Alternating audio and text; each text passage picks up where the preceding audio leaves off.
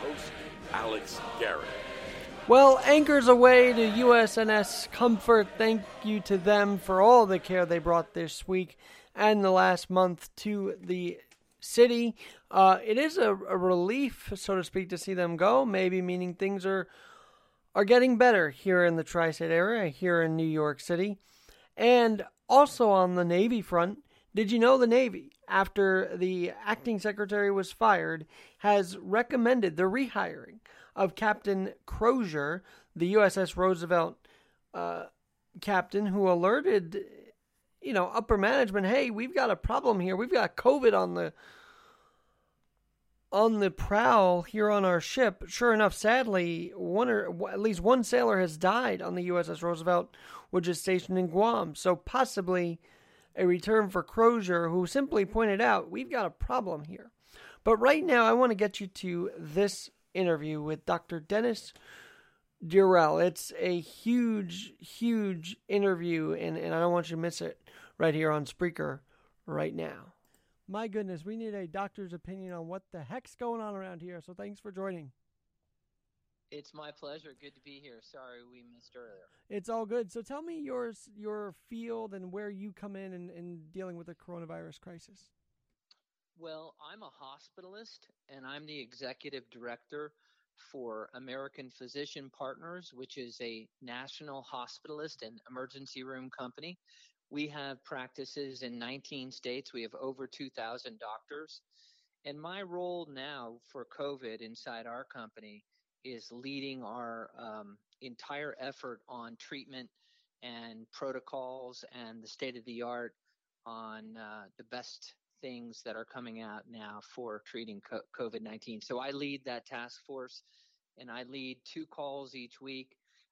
We're tracking all of our data on all the patients that we have. We look at it every day. We see what they're being treated with. So, that's my role right now, and I'm trained in internal medicine. Well, let's talk about that. So the treatments, there's a lot of debate about it, but what are you seeing as a definitive way to improve ourselves? Well, you got to put everybody in different categories. I mean, remember that 80% of the people that get this will be fine. In fact, we're now learning with study after study, which I've been saying for a while, that many people are asymptomatic, so they won't even know that they had it. So if you're in that mild group, then, as long as you're not having trouble breathing, as long as you're not passing out, having chest pain, anything like that, you're in that mild group, and you should just do supportive care, Tylenol. You can take some Zicam, which is zinc, and maybe some vitamin C, and just treat your symptoms, good rest, you'll be fine. So that's that group. Now, the people that have to come in the hospital, that's a totally different group. Right now, if I were in the hospital and I were seriously ill, I would probably want remdesivir. It's the antiviral. Now, we don't have, we've had two studies. Again, no randomized controlled trials, just two series, 53 patients, and another out of University of Chicago, 115 patients. And in seriously ill patients, it looks like it's doing well. Well, tell us about that. I mean, the remdesivir I've been hearing float around. I've got to ask you this hot button topic, which is chloroquine. Why the pushback? What's the deal? Is something working with it? What is your view on that? Well, my view, I'm not bullish, so I'm not a big fan of hydroxychloroquine. The reason is that I did some training in infectious disease, and it's not really a natural antiviral agent. It's been tried in a lot of human viruses, and it's never worked. However, if there was a study in China that showed that it worked. There was a study in France that showed it worked. Then there was another study in China showed it didn't work. Another study in France didn't work. And of course, the study that to me that's most powerful is the VA study. They looked at 368 VA patients, and the ones that had hydroxychloroquine versus getting it with azithromycin or getting nothing at all, neither one of those. The group that got hydroxychloroquine had the highest mortality rate. So, my feeling is right now, do not use hydroxychloroquine with azithromycin. So that's my recommendation. NIH just came out with that recommendation. I've been telling my docs to be very careful and not use that. Now, as far as just hydroxychloroquine, the data has not come in yet, so it's not definitive. But my gut feeling is it's not going to show a lot of benefit. But we'll see. You know, the jury's still out. And I can tell you a lot of our patients are getting it because they ask for it. And, you know, the early indicators are just too small numbers in our experience to say. So the data out of New York will be very valuable. There's big trials going on right now, and we should get that in the next 2 weeks. So what was, you think, Governor Cuomo's anxiousness to get it? Like, what was his feeling? Yeah, I don't understand. You know, I guess when anybody is facing something where there's no treatment and no cure, no vaccine, and then you had, you know, the trial came out of Marseille, France. It looked pretty good. And people were grabbing for straws. And then, of course, President Trump brought it up. So I think there was a lot of enthusiasm. There was a lot of hope for it. And, you know, they were going to take anything they could get. The problem is that remdesivir is very hard to get. Convalescent plasma. So plasma from someone that's already had and recovered. That's another treatment that I would personally want myself if I had it. That's hard to come by. And so I think what Cuomo was just, you know, look, it's available. It's pretty inexpensive. And I think early on people wanted it and they wanted to have access to it. And they were afraid that there wouldn't be enough. Now, my belief, as I mentioned, is that I think we're going to find out in the next 2 weeks with more data from New York that it probably didn't make much of a difference. Well, we will have to see. Now, I know that you mentioned you're part of the hospital system. And so I saw something where actually we were losing healthcare workers. We're all cheering for them, but you're on the ground. What are you seeing with our workers? What are you seeing with them? How can we support them more than just cheering, if you ask me? Well, I mean, my bias is this. You know, we had a pandemic, and it'd be like having a blizzard in New York and in Idaho, and then shutting down the schools in Miami. We essentially had regional outbreaks of a bad virus, and we had a cookie-cutter response to the entire United States. So why am I saying that? Because hospitals – so what am I seeing? I'm seeing rural hospitals, smaller hospitals that are having to lay off employees, furlough them, because we've canceled every elective surgery in the United States.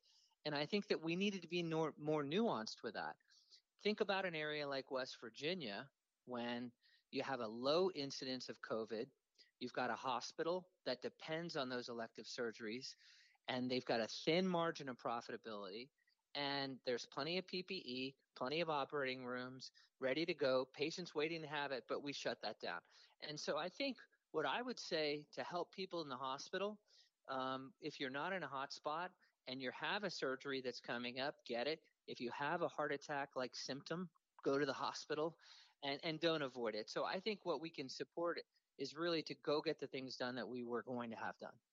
Well, this is the thing. So you're also covering how some of these procedures are being viewed as non-essential or non-compared to COVID. They're all essential. So we should not discourage them from still getting it, right? I mean, that's been kind of a narrative thrown out there. That is, and it's interesting. You know, I wrote an op-ed about this several weeks ago, and I've been a fan of just deciding community by community whether we stop elective surgeries, and not everywhere. And it's funny, when you see the reopen plan, they literally say that. They say, hey, if you have these things, then go ahead and do elective surgeries. And I think we could have done that all along. So why the panic? Why was the media even telling us don't do that? You can't do that. Like it seems irresponsible at this point. I agree. I think there was a lot of fear mongering, and I think some of that came out of the fact, you know, you saw people on the beach in Clearwater, where I lived in Tampa for many years. Now I live in Nashville, and you saw scenes of that here in Nashville. I saw, you know, kids were out, you know, on Broadway and kind of boasting about it. And I think once that kind of got into the zeitgeist, really, of the media, then everyone thought, wow, we need to scare everyone. I mean, and that became a scare tactic. And I think that's really where you got a lot of this. And I'd like to comment also on the fact that I think that people have a narrative and they look at these studies and data and they want to use their narrative. For example, I've been saying all along, many, many more people have this than we knew. Many more. And then the study came out of Santa Clara that showed that 4% of the population had it. Then it came out in LA County. USC did the same thing.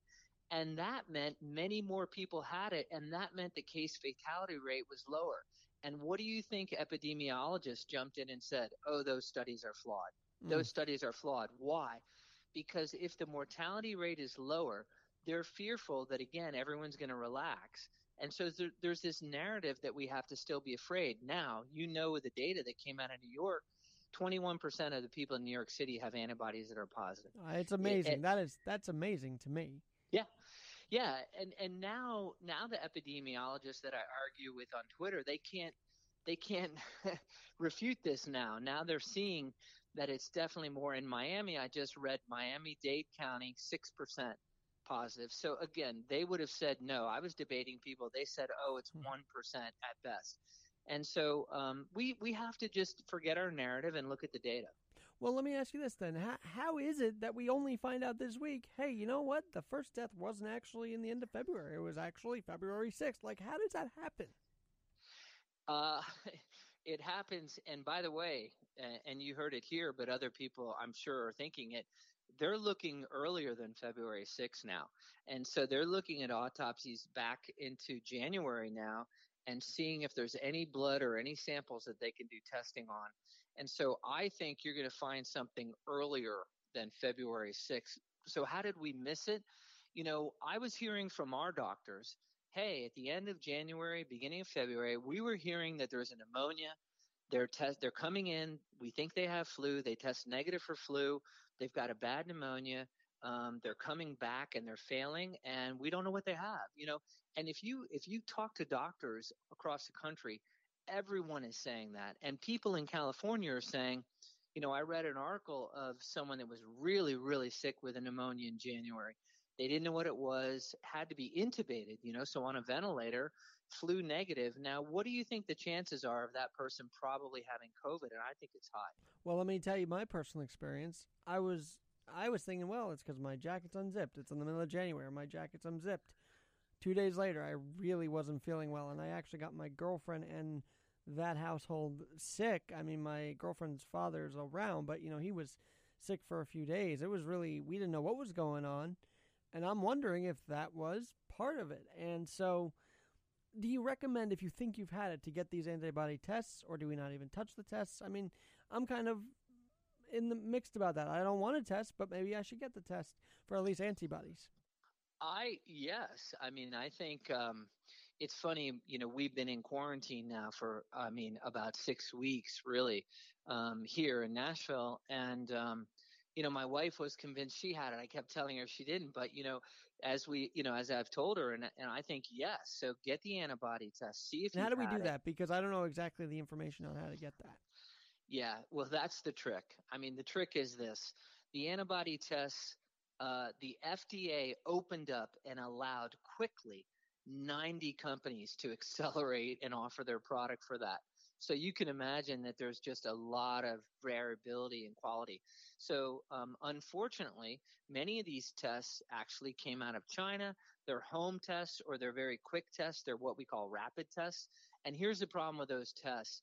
They're not very accurate. So there's a lot, almost 30, 40, 50% false positives and false negatives both. And so to me, if I were going to get it, I would want to make sure that I would use a university near me. For example, Vanderbilt is near us. Stanford has a great test in New York. Mount Sinai has a good test. Mayo Clinic has a good test. I would get it done at a lab. I wouldn't do a rapid test.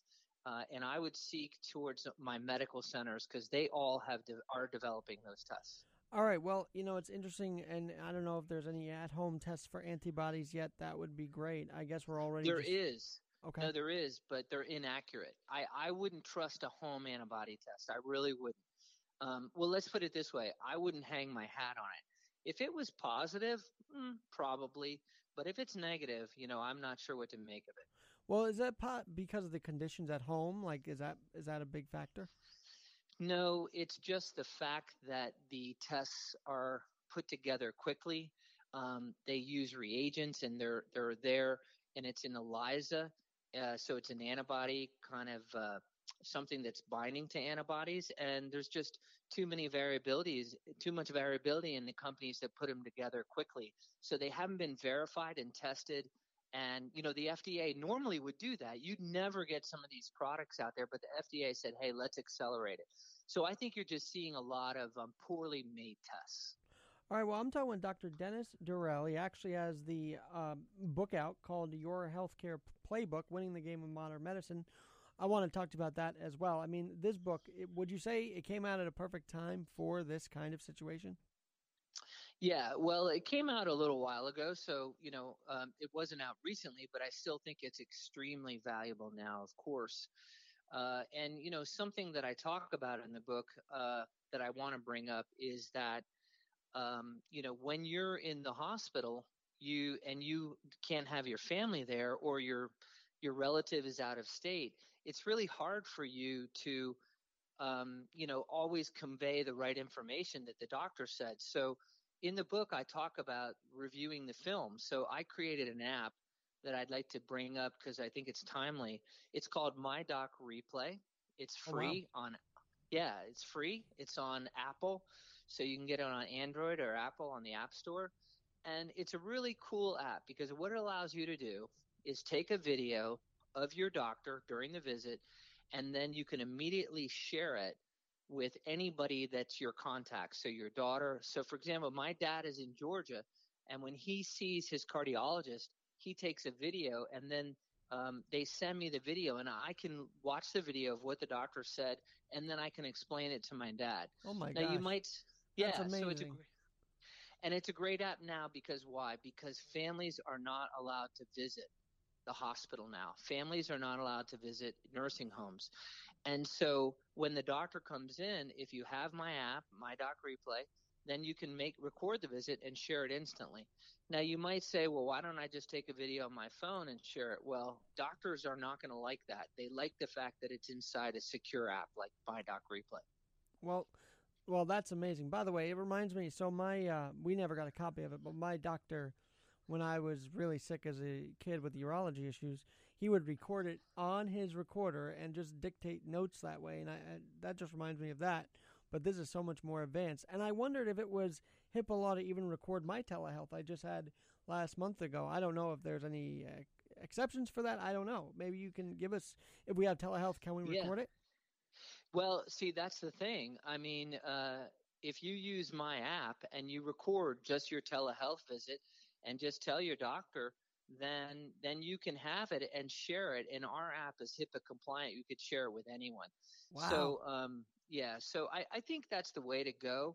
And, you know, we've polled doctors. Some people say, well, my doctor doesn't want to videotape because he'll get sued. Well, you know, most doctors, so 7 out of 10 are fine with making a recording. And we do say you can't use it in a court of law. So it's something new. We developed this app before the pandemic, but right now it's specifically really helpful because if you know how it is, if your wife is there or your relative's there, it's another set of ears. So once the doctor comes in and no one's there to visit, then you record the visit and send it, and then you're all on the same page. Well, that is that's really good. And again, do not shy away from telehealth, right? I mean, this is the thing. People are being told that nothing matters anymore. It's only COVID. We're not even going to do DNIs for heart attacks. And I just feel like, no, we have other health issues that we need to talk about. And so I think you're inspiring people to still keep up with their health. Please, you know, in the op-ed, I talked about the fact that heart attacks are supposedly down 40%. Now, these are studies. They looked at 12 major centers around the U.S., and heart attacks were down 40%. Well, we know that they didn't stop. They're not really down 40%.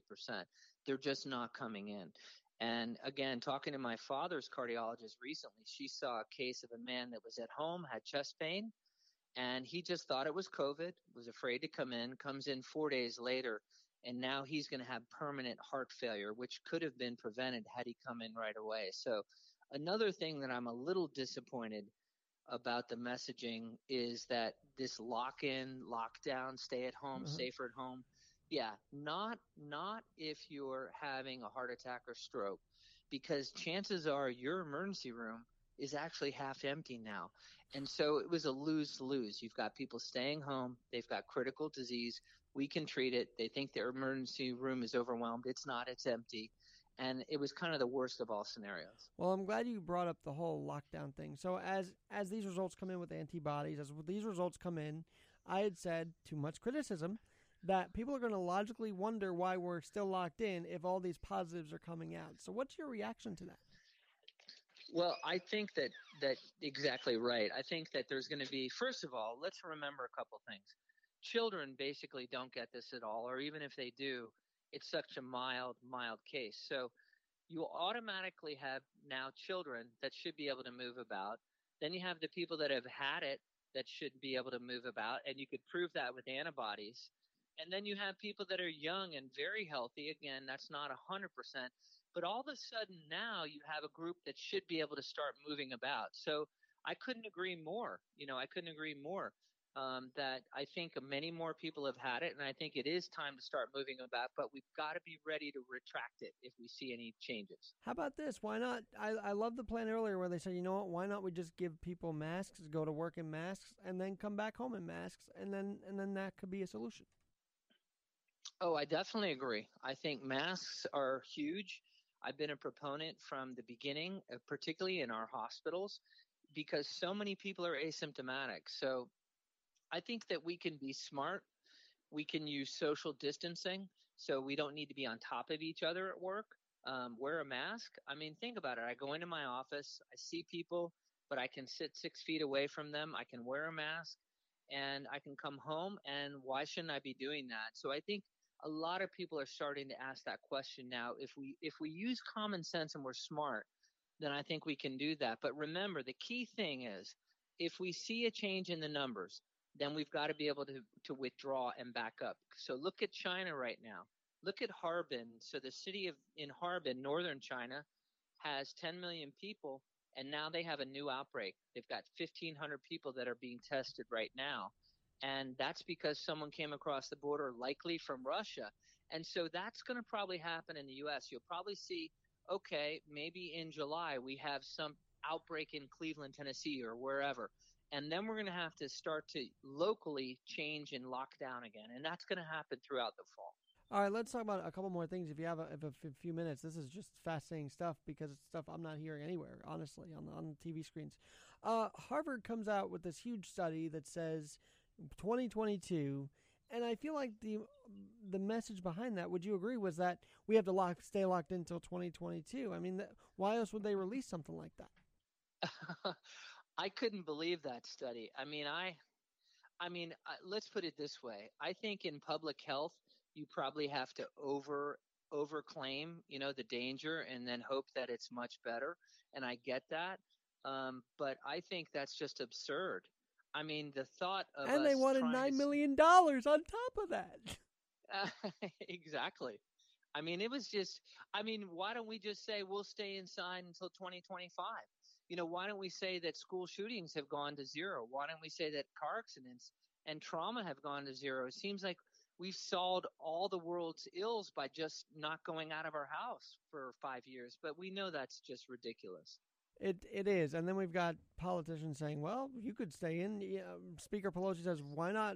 We don't have to rush out the door. I think we do, Speaker. Now, I don't know how political you get in your interviews, but there is a factor that's become political, and that's problematic to me. Like, everybody should be on the same page, and yet we're not.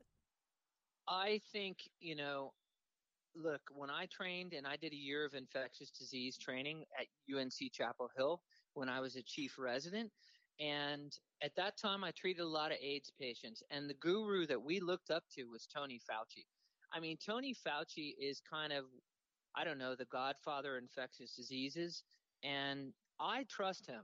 So I like keeping it away from politics, more towards what Tony's saying, and I think that if you have a narrative politically, you're going to just look at this data and interpret it your way, and I think we're getting so much of that.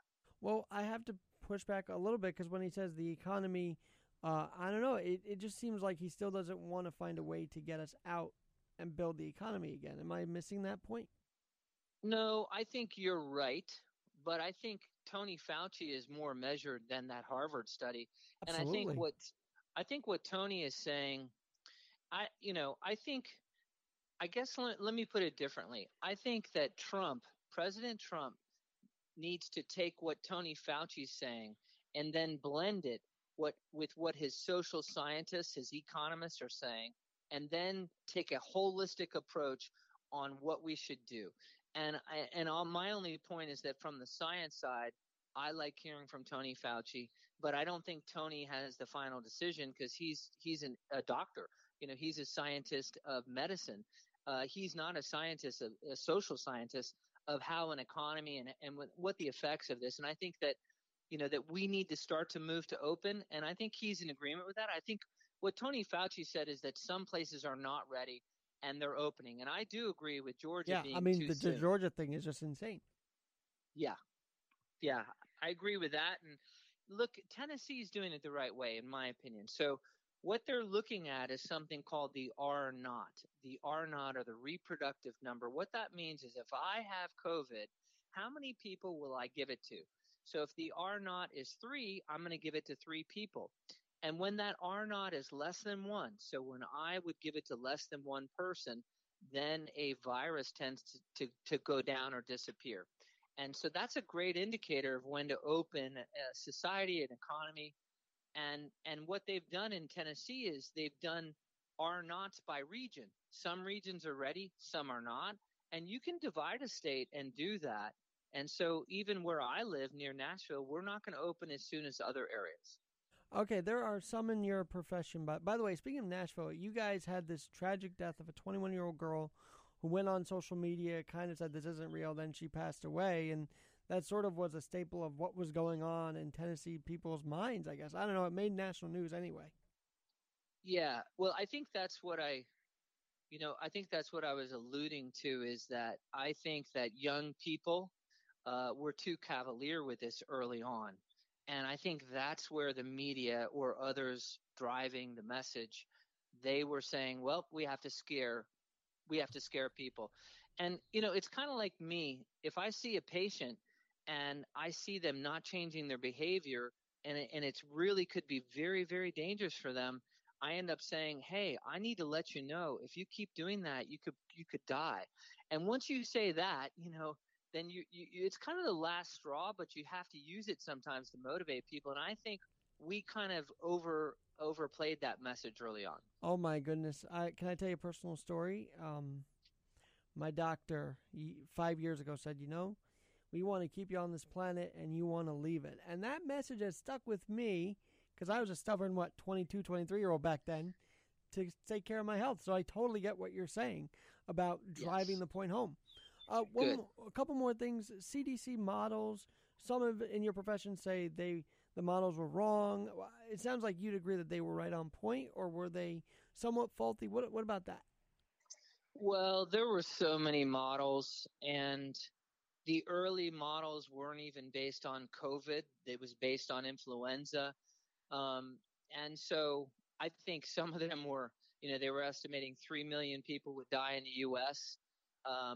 I think that if you think about the worst pandemics that we've had, the Spanish flu, 1 million, the 1957, 2 million worldwide. So to think that we'd have 3 million die in the U.S. was, I think, off. So, but I think the problem is that the data wasn't based on COVID per se.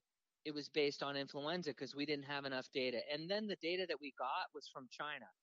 The China data you can't really count on. They've already corrected and added something like 4,000 deaths to Wuhan, which was a 40% increase. So you can see that I think the models were fraught with those problems early on.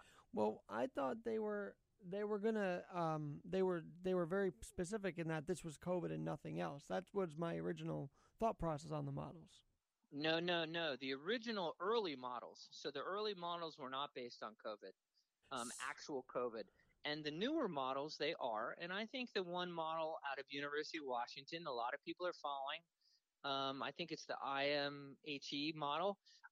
You know, it's predicting something, and it's been revised week by week, but something like 66,000 deaths in the U.S. Again, tragic that we had one, but I'm in favor. That's the model that's closest for me. We're at 50,000 now. I have felt we're going to come in somewhere, depending on when you stop the clock, somewhere around, 85,000 by the time it's all said and done.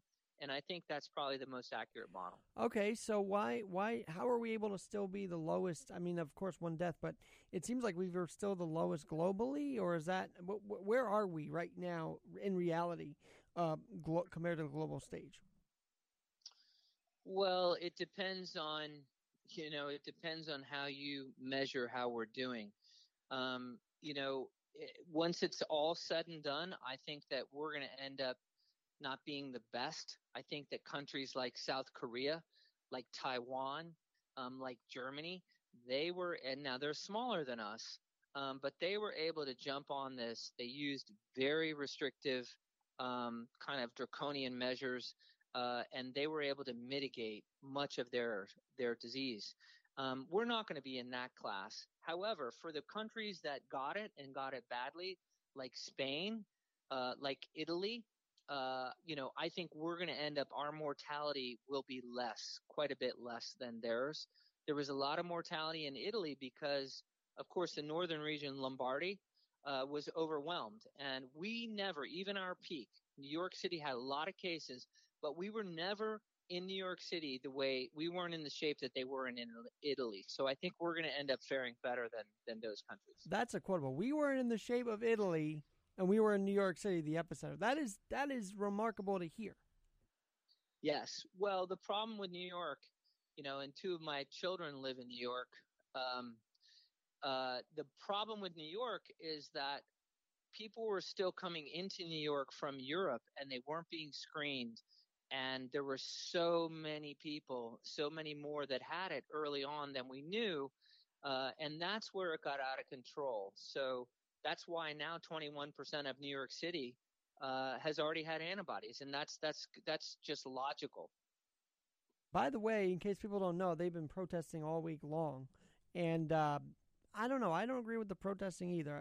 Of course, they have a right to voice their disagreement, but I shouldn't say I disagree. I should say it was they have to be careful doing it, right? I mean, what are your views on the protests? I'm not a huge fan of the protests right now.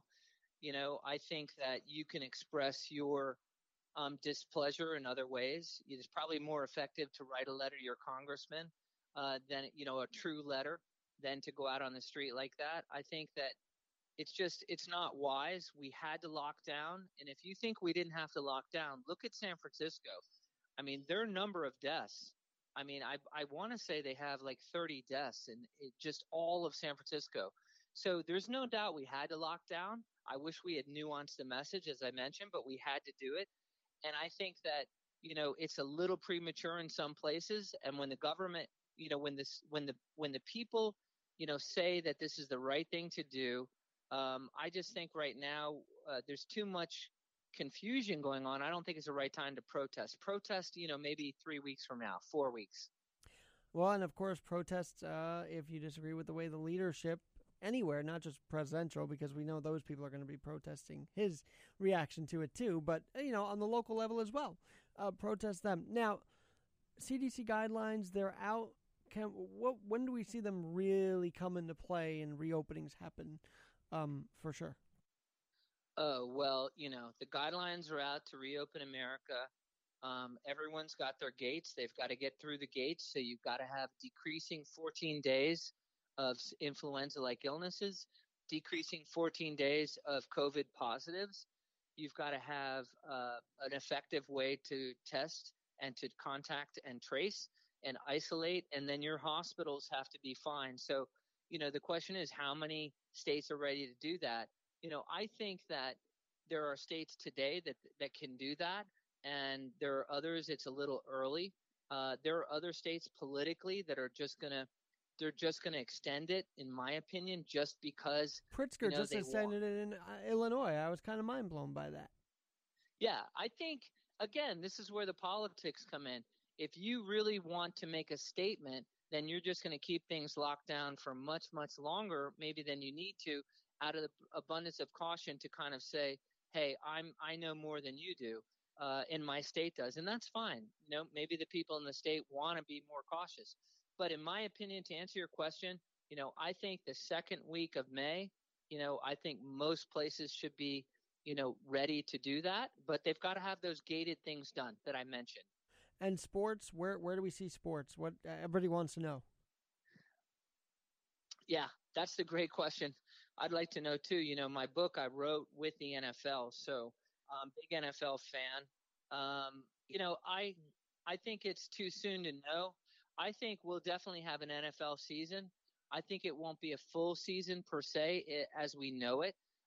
We may play without fans in the stadium. We may have fans that are distanced or every 5 seats, or, you know, we may do something like that. But I don't see the fall. I don't see August and September being normal. I think maybe by in October, we may start to see normal sports. Wait, say that one more time just so people know. Okay. I do not believe in August we'll have what we normally would see with preseason NFL. I don't, but I don't think in September. But my guess is by October, with all the trajectories going down. Now keep in mind that these things never go away. Something like this is still in our population, and it probably will have embers that spark up in the fall. So for example, let's say that, you know, we have preseason without fans. Let's say in September we have, you know, a certain amount of fans with some other rules in place. And then October comes and we feel better and we're having full regular NFL games. But then imagine if we have an outbreak in Charlotte, for example, then we're not going to have fans at like a Panthers game. And I think we might have in other places. Well, that would be interesting if some were attended, some not. And I got to ask you this. How'd you link up with the NFL? That's very interesting. Yeah. Well, you should have me on another time to talk about that. Yes, but please. The quick story is that, you know, as an expert on the Affordable Care Act and what was happening at the time, I did a fellowship at UC San Francisco, and I realized that the way we were going in healthcare – that football was a great analogy, and I wrote an email to Roger Goodell, and his medical director of the NFL, Elliot Pellman, called me back, and he said, hey, why don't you come down to the Breakers at the NFL owners meeting? And I went down there, and that was it. Then from then on, I went to New York City, and I met with their marketing department and their communications department, and they hooked me up with different teams and presidents of teams and players, and I got, you know, passes for the media to the Super Bowl and did interviews. So they were really great. Who's your team? I'm sorry. Obviously Tennessee, or is it Tampa Bay? Because you were growing up in Tampa Bay. Which is it? I'm a Titans fan now. Well, you know, Tannehill's actually not a bad guy. I mean, he was impressed. He was Miami was, you know, disregarded, but in Tennessee he really showed himself this year. He really did. But if you recall, I said I came to Nashville from Tampa. Right. So I'm still a bit of a Bucks fan, although my favorite team now is officially the Titans. But the fact that they're going to have Brady and Gronk and I'm not a Bucks fan anymore is unbelievable. Well, by the way, he just broke out his Bucks jersey as he was saying that. So don't kid yourself, folks. Hey, that's right. Well, so we won't be seeing the NFL draft tonight, but we know that you're a big fan. We know you wrote this with the NFL, and yes, come back as we see developments, as we see plans continue to unfold for the NFL. I think you've got some insight that we may not have anywhere else. So definitely, I can talk about that and talk about sneaking into one of the receptions at the NFL owners meeting and meeting Roger Goodell. It was great. Well, that is awesome. Thank you so much, Dr. Dennis Sorrell. Where can we find you on Twitter, Facebook? What's your socials? Yeah, it's at Dr. Durrell is my Twitter. Follow me on Twitter. I put stuff up all day long. My website is dennisdurrellmd.com. And don't forget to download My Doc Replay. It's for free. It's totally free so that you can record conversations and share them with your family. And by the way, I would say, based on this conversation, you encourage people to still get out, get the sunlight, get air into your lungs, people, right? Yes, get outside. There's nothing wrong with it. And probably the best thing I could say is, hey, if you're going to get this thing, you want to be aerobically in shape because your lungs are going to get, unfortunately, the work out of their life. So get out there and get exercising. Hey, thank you so much, Dr. Durrell. We will definitely have you back. And this has been a later edition of Keeping Real with Alexander Garrett. We will talk to you tomorrow. Thank you. Wow.